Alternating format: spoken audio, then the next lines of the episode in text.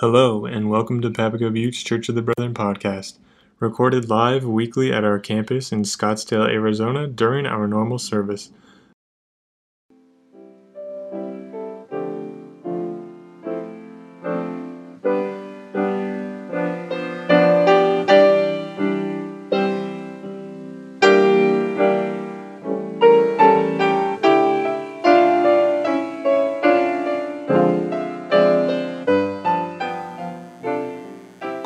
Good morning again. Uh, my name is John Chubb, and I'm happy to be preaching with you this morning. Um, as I said uh, earlier, I just got back from the Pacific Southwest uh, District Conference last night. That was in um, at, the University of La Verne in the Los Angeles area. Um, and this year's theme was not on armpits, uh, but it was the theme of Together in Ministry, and our text was from uh, 1 Corinthians 12, 4 through 27. Um, and so I'm going to give you a brief update on just some of the things that, that happened uh, during this week and during that time. Um, earlier in the week, there was actually some Zoom only workshops and some insight sessions, some kind of dialogue that was happening. Um, I actually led one on Monday night about this First Corinthians passage, kind of like kind of we talked about it. Um, on Friday, when I uh, got out to uh, California, uh, I was part of a pastor's seminar um, on, on the subject of creativity that God is a creative God, that we are creative people, and our ministry is creative. And we kind of like just fleshed that out in all kinds of different ways. And it was really, it was really exciting to be part of that uh, conversation. Um, yesterday, Saturday, that was an all day business session where we heard various updates, various happenings at what's going on just in our geographic district. Uh, we voted on things. Nothing was super controversial, crazy. It was very, very straightforward process. Um, we had four delegates that were there. Uh, myself and Laura Miller were there in person. Um, Steve Guthrie was there. You can see him on this really terrible picture of him on the screen. He's doing roll call, checking in. Um, and then uh, Brittany Dempster, I think, was, was there on Zoom as well. Uh, Joseph Guthrie is up there in the corner. He was actually there in person, not as a delegate, but helping to run our sound, and so he did a great job with that. So he gets a shout out. Um, I saw Don and actually Karen Schenkster were there. Um, Don is uh, on standing committee for the for the denomination, and so he was kind of giving some updates as far as uh, what's going on with that. Um, overall, it was a great time just to meet people in our geographic distance, uh, to just uh, to, to, represent our personal church, and just to continue to strengthen uh, those relationships with people I've met, and uh, you know develop new friendships and new relationships. Um, and so, uh, between I think being in Zoom meetings, and between emails, and being at, at conferences, both nationally and geographically, um, I, th- I, feel like I'm at a point where I don't feel like a complete stranger uh, to all of this. Um, and so, kind of been just meeting more and more people. Actually, uh, where is it? Oh, that. that Ooh, that picture in the very in the corner really washed out. But that's a picture that was at the pastor's spouse retreat um, this past summer that, uh, that my family and I went to. So my family's in that picture, but you just can't tell because of our screen. So we're there. So it's kind of like, oh, I'm up on the screen too. So every, everyone was up on the screen at some point. So I stepped into my role here the Church of the Brethren about a year and a half ago, really excited about like kind of the theology and kind of the things we're about, but like a lot of the, um, the polity and the practices and the business side of things. Like a year and a half ago, I was very much like unaware, kind of shaky on those things. And just over the last year and a half, I've learned so much. Still have a lot to, long, long ways to go, but I like to tell people like, oh yeah, I feel like the John now versus the John year and a half ago can speak about these things a little bit more um, eloquently and just kind of I, I, understand those things and things like going to the, uh, uh the, the uh, district conference help. Um, as, far, as far as like who was there and attending, there was roughly 60 or so people I'd say there who, who were there in person, along with a plethora of folks on Zoom.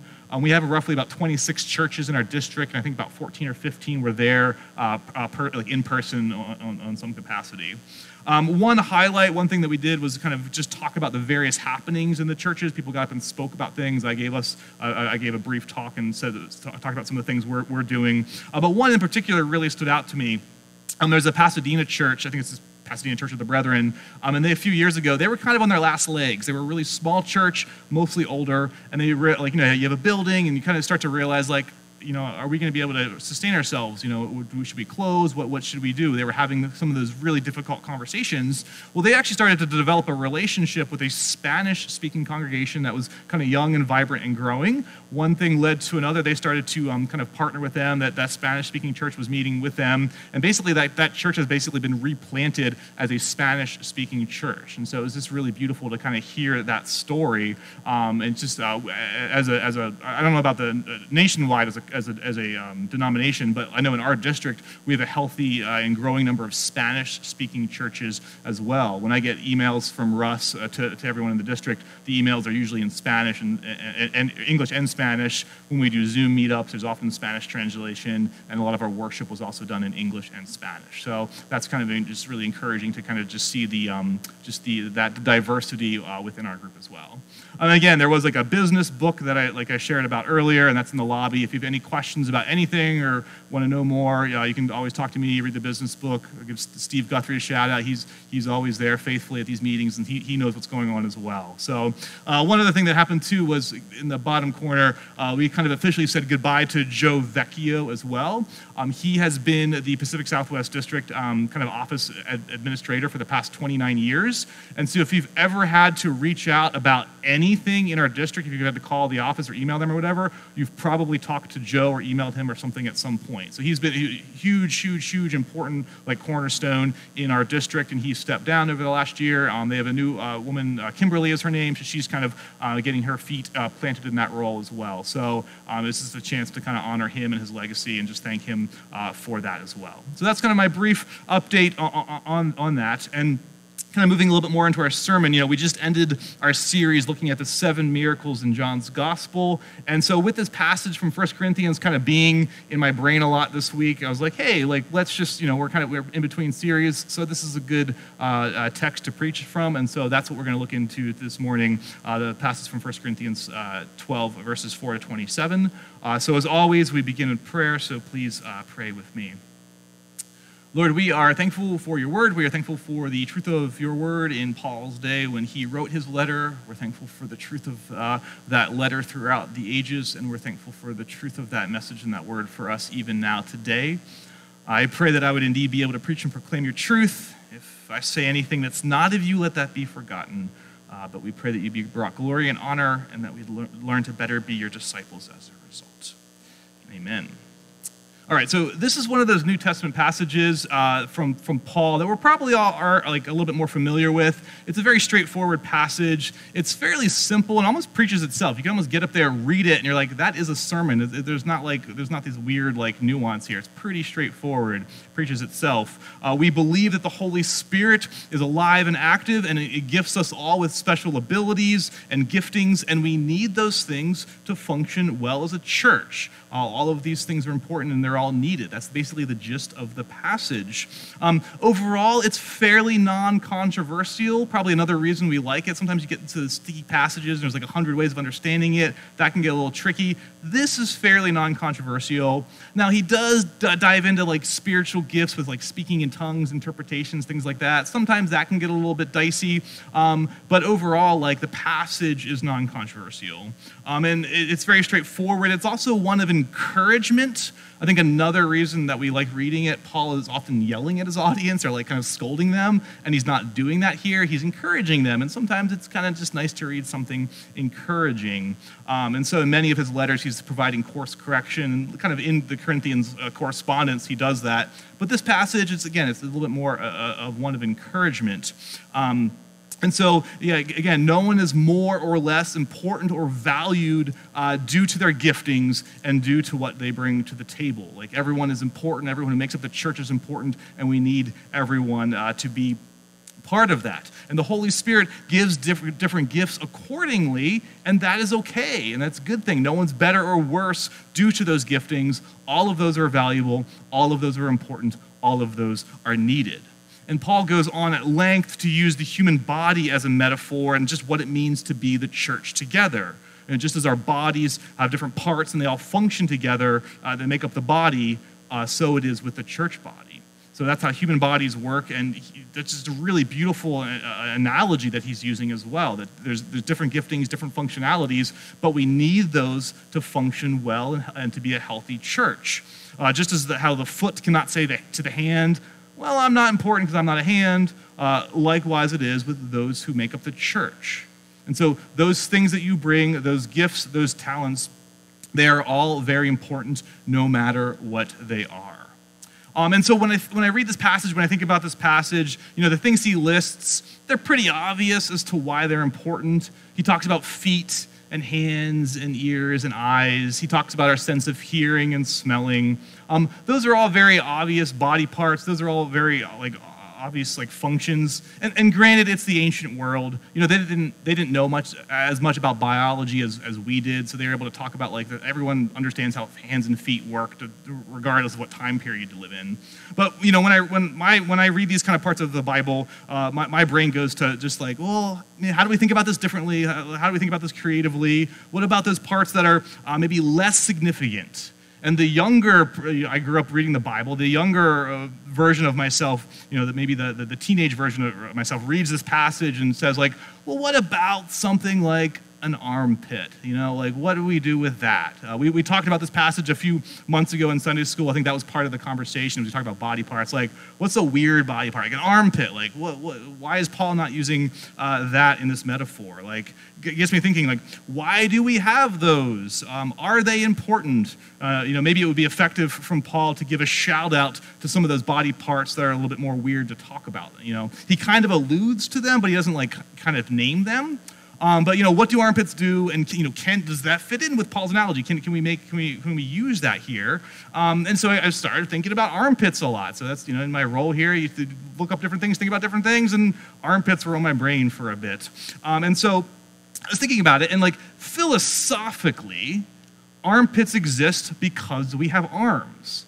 And so just by having an armpit, by definition, you have an arm.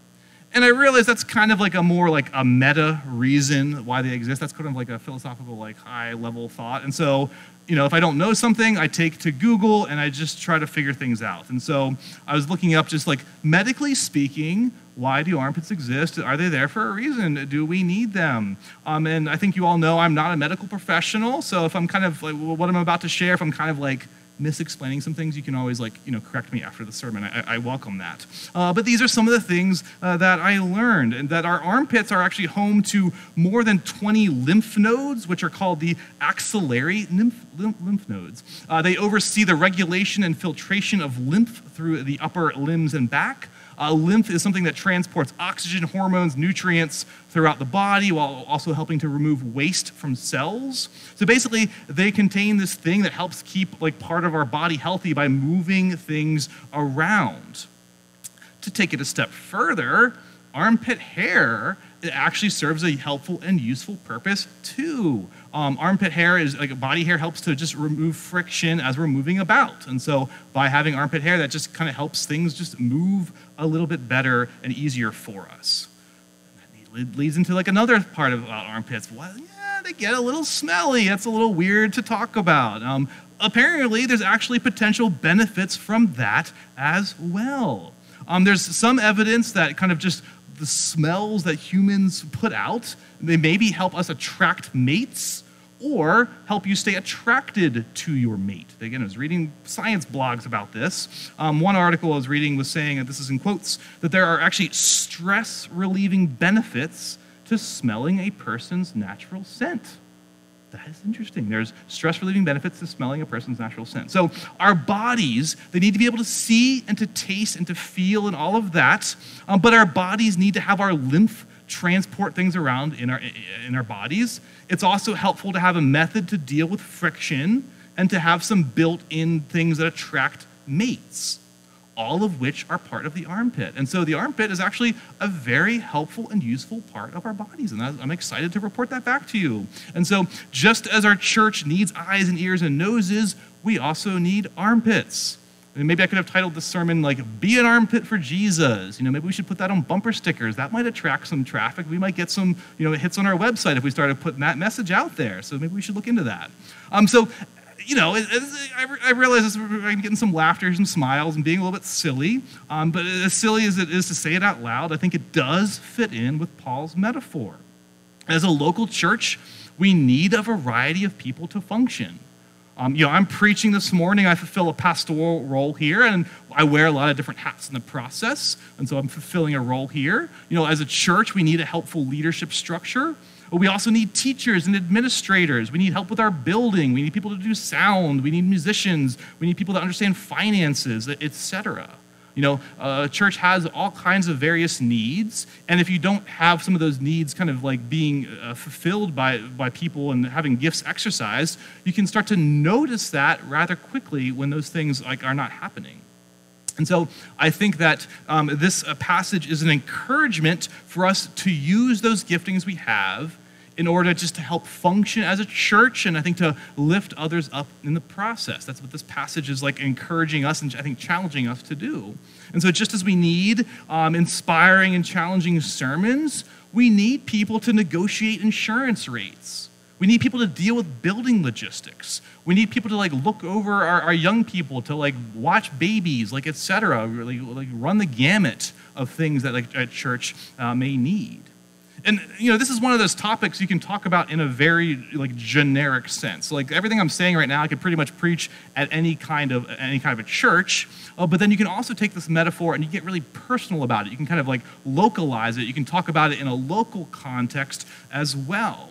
And so what I, what I mean by that is this like a general encouraging or challenging to a church to use their giftings. That's a message like you can preach in just about any, any generic setting. Um, but Paul, you know, he, he's dealing with a specific setting here. He, he's dealing with a situation where they had a lot of people who are wanting to be eyes, a lot of people who are wanting to be ears, um, a, lot of, a lot of people who are wanting to be the more important body parts, if you will. And so I think in many churches, that is indeed the case. There are definitely churches and situations where power struggles can ensue if everyone is clamoring to be the brain or everyone is clamoring to be the eyes or, or, or, what have you. Um, and so that's certainly a, a, common drama that's played itself out in thousands of situations. And I think this text speaks into that. This text speaks into this, like, just be, being aware of the dangers of everyone kind of like wanting to rise to the top, so to speak. Um, you know, I, I think about various church scandals that have made the news in recent years, and most of them involve a high profile celebrity like pastor and seeing all of that come unraveled. And often in those situations, there has been a clamoring for power which has been left wildly unchecked. It's like, like, the, like the brain or the eyes or whatever are just allowed to just keep going and going and going, and then just kind of all blows up in their faces. And so that individual is wanting to be like maybe the eyes and the ears and the heart and the brain, all of it uh, for themselves. And really, there are no single, like all gifting individuals in a church. Like that doesn't exist. I think we need to have a sense of checks and balances in a church setting, as well as a denominational setting as well. So I think this text is also calling us to realize, like, hey, like, I can't do everything. Like, I don't have all those giftings. I don't have all those skill sets. Like, we all need everyone to kind of use the things that, that they have been uh, gifted in. Um, a lot of churches, you know, I think generally, like often the, the bigger ones need to be hearing this message that maybe we need to dial back some of the, uh, that celebrity, maybe dial back uh, some of that, that power and control that can often exist in the church. Um, but when I think about our church, I was thinking, okay, I was like thinking about like scandals and stuff. Thinking about our church, I was thinking about this message from Paul. I think we almost have like the opposite uh, thing going on in our setting. I think we kind of fall on the other end of the spectrum, where I don't think we have this tendency uh, to have a lot of eyes and ears and, and mouths clamoring to be the sole mission or the loudest voice in the room. Um, and using that armpit analogy, I think that many of us are here and are, comfortable with that, almost like that hidden esque kind of like um, forgotten role, if you will, that kind of like side thing, kind of just being off to the side. Um, you know, because the body we ha- has a lot of things you don't really think about. You know, we have like gallbladders. I never think about my gallbladder, but you know, like there, we have we have toenails, we have appendixes, we have all those kinds of things, and I think that many of us here are in those roles, and all of those things are crucial. All of those things are very important. All of those things are very uh, vital, and I am glad that is the case. And so, to be clear, I think it's a good thing that we kind of err on the other side. I think that's, that, that's, a, that's a good thing. We lean introverted, and I think we value and appreciate trying to be kind of listening to what others are saying, what do others value. Like, we're all about communication and kind of listening. I think that's a, that's a good thing here.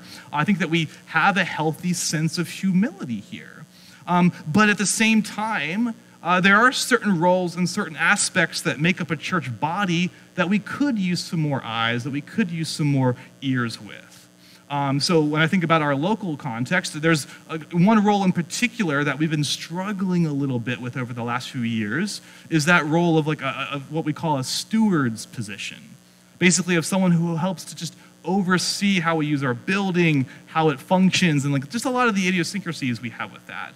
You know, we have this wonderful physical space. It's been recently ish paid off. We have this wonderful, great building, and maybe, but we don't maybe have the best lungs to help keep it breathing. And again, to be clear, I think we're all kind of we're all doing our part to kind of pitch in. A lot of us are doing things to stay afloat. Many thanks to those who are helping in that area. Um, but I think it also we could also benefit from having some more direct energy kind of uh, with that role and with that position of, of someone who with have having giftings to help kind of just take ownership of that. It, it, doesn't mean that person has to physically be here every single day doing everything in the building uh, or be here for every event, but I think it, like having a like more of a direct set of eyes on our space is something that we have been lacking. And so when I think about this passage kind of in our church, I think that's one area that comes to mind for me that maybe we need some more encouraging in or some more challenging in of, of, of needing kind of that part to just function better. Um, certainly, um, there are other roles and giftings and things like that which we could discuss as well. And so I think this text calls us into having that routine sense of conversation. Uh, because if we were all to sit down and we were to discuss our church and maybe the areas that we think could need some attention or could need some new life, things like that, I think as a group, we could probably highlight other considerations as well. And so our church is, is made up of so many wonderful people with so many different giftings and talents and skills. And it just, when I think about us as a group, it just, it just warms my heart that we have this collective amazing capabilities here. We have a very talented, very creative.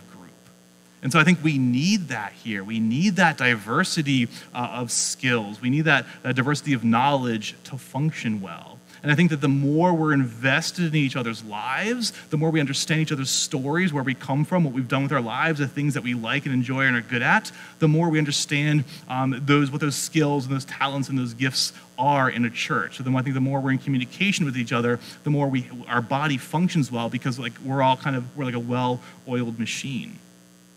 And so, as we read this passage, hopefully, you know, whenever you read the Bible, hopefully you come up with questions like, how do you apply this? How do you understand this? What do you do with this? I think that one thing, one question that this text calls us to is, okay, that's great, but like, how do I know what my giftings are? Like, how do, like, there's giftings, we're talking about that, but how do I know what those things are? Um, and that is a great question. Hopefully, you were thinking it. If you weren't, now you are. Um, and that, like, to fully, I think, answer that, that's a that's a, a sermon or a series or a discussion uh, for another day. But I think one key component to that is having others be able to speak truth into your life. So I think there's it's one thing to say like, hey, I think I have this set of giftings. Hey, I've noticed that when I look back at my life, these are things that bring me joy. These are things I feel like I'm like I'm, a, I'm a maybe worshiping God when I do these things. Maybe maybe like these are things I just have always done well at, or I think our church is functioning well when I do those things. It's one thing when you're able to speak about that. It's another thing entirely for someone else to see that and to speak that truth into your life. To say like, hey, this is something I've noticed about you, and I want to affirm you in that. And so I think like we can recognize our giftings and things like that, but a crucial element to that is having others speak into that for you. And so with that in mind, I want us to do something very tangible this week uh, with the idea of giftings in the church. Um, I'm going to give you homework uh, for, for this week. Are you guys all ready for your homework assignment? Let me see some yeses, and this has been shaking of heads. Yes, homework. Okay every single person here who's listening right now, every single person who's present in this room, every single person who's listening on Zoom, every person who's like listening to Spotify later, everyone who's here listening and present with us right now, here's what your homework assignment is. I want you to contact at least one person who's part of our church and tell them something that you appreciate about them or their role here or their giftings that they have. That is our homework assignment for this week. Uh, that is your call to action. I want you to send an email. I want you to send a text. I want you to get a phone call. I want you to send a letter, whatever is your form of communication. Pick at least one person, preferably more, and I want you to tell them about what you appreciate in their giftings. I want you to tell them like a story about something like a way you saw God working in their life in our church or in their lives. I want you to, to, to do that, to speak verbally, to affirm at least one other person with their giftings uh, this week. What, what do they bring to our church? How do you see the Holy Spirit working in their life? Uh, maybe like what's a need that you see in our church and be like, you know what? Like I think that you could maybe help make that better or breathe some new life into that role. And that, that is our, all of our homework for this week. Um, really, like we should always be in the habit of doing that, uh, but this week in particular, I want us all to strongly lean into that. Is that, is that homework? Is that, is that assignment pretty clear? Shaking heads? Yes, it's pretty clear. Um, we're all graded on the honor system here. This is a church, there's grace here. So you'll be graded on the honor system. That's, that's what I want us to be doing this week. Um, so, in, in, keeping with that theme of the church as a body, uh, there's this one kind of final area I want to briefly talk about, highlight, and kind of discuss for a bit. Um, and that, that's this there's this, this basic idea that as we grow, as our bodies grow and change over time, um, there's certain things we couldn't do before that now we can, and vice versa. The older you get, the more you look back in your life, I was really good at doing that then, or now I'm terrible at this, or good at this, or now I need to learn how to do this. Like, that's just like what it means to be human, is to constantly learning new things and kind of maybe like leaving other things in the past. And so the needs of our, our bodies grow and change and ebb and flow and evolve over time and you know, I have two small children. I have a two-year-old. Uh, June just turned two, and Franklin's almost four. And just the amount of growth that Kara and I see in just in them every other day is is huge. And the things that they could like barely do even a month ago, now they're doing with ease, and it's just exciting to see them grow and like become more self-sufficient. And for me, it can be really hard to acknowledge that and to just to um to like let them go in that. And often I think, oh, you're only in this stage when I realize, like kind of slowly realizing, oh, they're actually like way more beyond that. And so I'm slowly learning I don't need to hover as much with my children. And that, you know, that, that can be difficult for me, but I'm slowly learning, learning that. And I, I, th- I think there's like that same tendency in churches as well. That at some point, we as a local church did not exist and a group of people, they got together, they planted us, and they established us. And over, over time, that church grows and changes and evolves. You know, and if you're lucky enough, your church will get to the point where just none of the original founders are left. Um, when I lived in Massachusetts, there was a brief amount of time where I was involved in a church that dated back to 1713 like 300 years. Like um, it had been generations since the original founders had been alive that anyone even knew them. Like it was people's great, great, great, great grandparents that like had founded the church. And so just as our physical bodies grow and change over time, along with the needs and abilities that are there, so do our local churches as well. And so I think it's vitally important and crucial that as a church, we continue to press into that question of like, what is our body like now? What does our body look like now? What things from the past are important and worth holding on to? What things do we have that we need to take and change and evolve or tweak or reinterpret? What things do we need to scrap and get rid of? Or what things maybe do we need to introduce into the church that we don't currently have? What are things that are maybe new to us that we should explore or just try or at least have a conversation about. Uh, the tendency for churches, and this is like true across the board, not just, not just here, but very much, pretty much every church, is to stay a little bit too focused in the past. And, and yes, the past is important. It's part of your story. It's part of how you got to where you're at today. The past will always be vitally important to like the present and your identity and who you are. But you also need to be looking at where you're currently at and what does your body look like now? Uh, that doesn't mean that we just like burn everything to the ground every other year and kind of reinvent ourselves, but I think it does it does mean we routinely and honestly ask ourselves like who are we? What is our body like? What kind of giftings do we have here? What kind of things do we need to do here? What are the current needs? How can we take our giftings and meet those needs and match those needs? If there are certain things that we have here that we, you know that we can't do or we can't meet, how do we think creatively about that? Or maybe do we need to outsource something like that? Or do we need to like network better with others, other churches and groups, books, resources to meet those things? You know, we are a local church, and that doesn't mean we're just in isolation by ourselves figuring everything out. Like, there's all kinds of resources and groups around us locally uh, and nationally as I'm learning more and more about our denomination, there's all kinds of resources and things we have. Um, but I'm also excited there's just other things outside of our faith tradition that we can explore and look to as well. And so Paul is writing to the church in Corinth. He's encouraging them in their giftings uh, to use their giftings. He's encouraging them to be a unified church in the diversity of their giftings. And th- that message is just, I think, just so relevant for all of us today. We all need ears and eyes and armpits and spleens. We need to regularly be encouraging others in their giftings and not be afraid to step out and help in areas that need help. And we need to regularly be asking of uh, who and what our body is like currently uh, with our eyes to the present and future and not just slowly, uh, solely looking back. Thank you for listening to Papago Buttes Church of the Brethren podcast. If you have any questions or are interested in finding out more about our church, feel free to reach out to us at any time. Our contact information is provided at www.pbcob.org.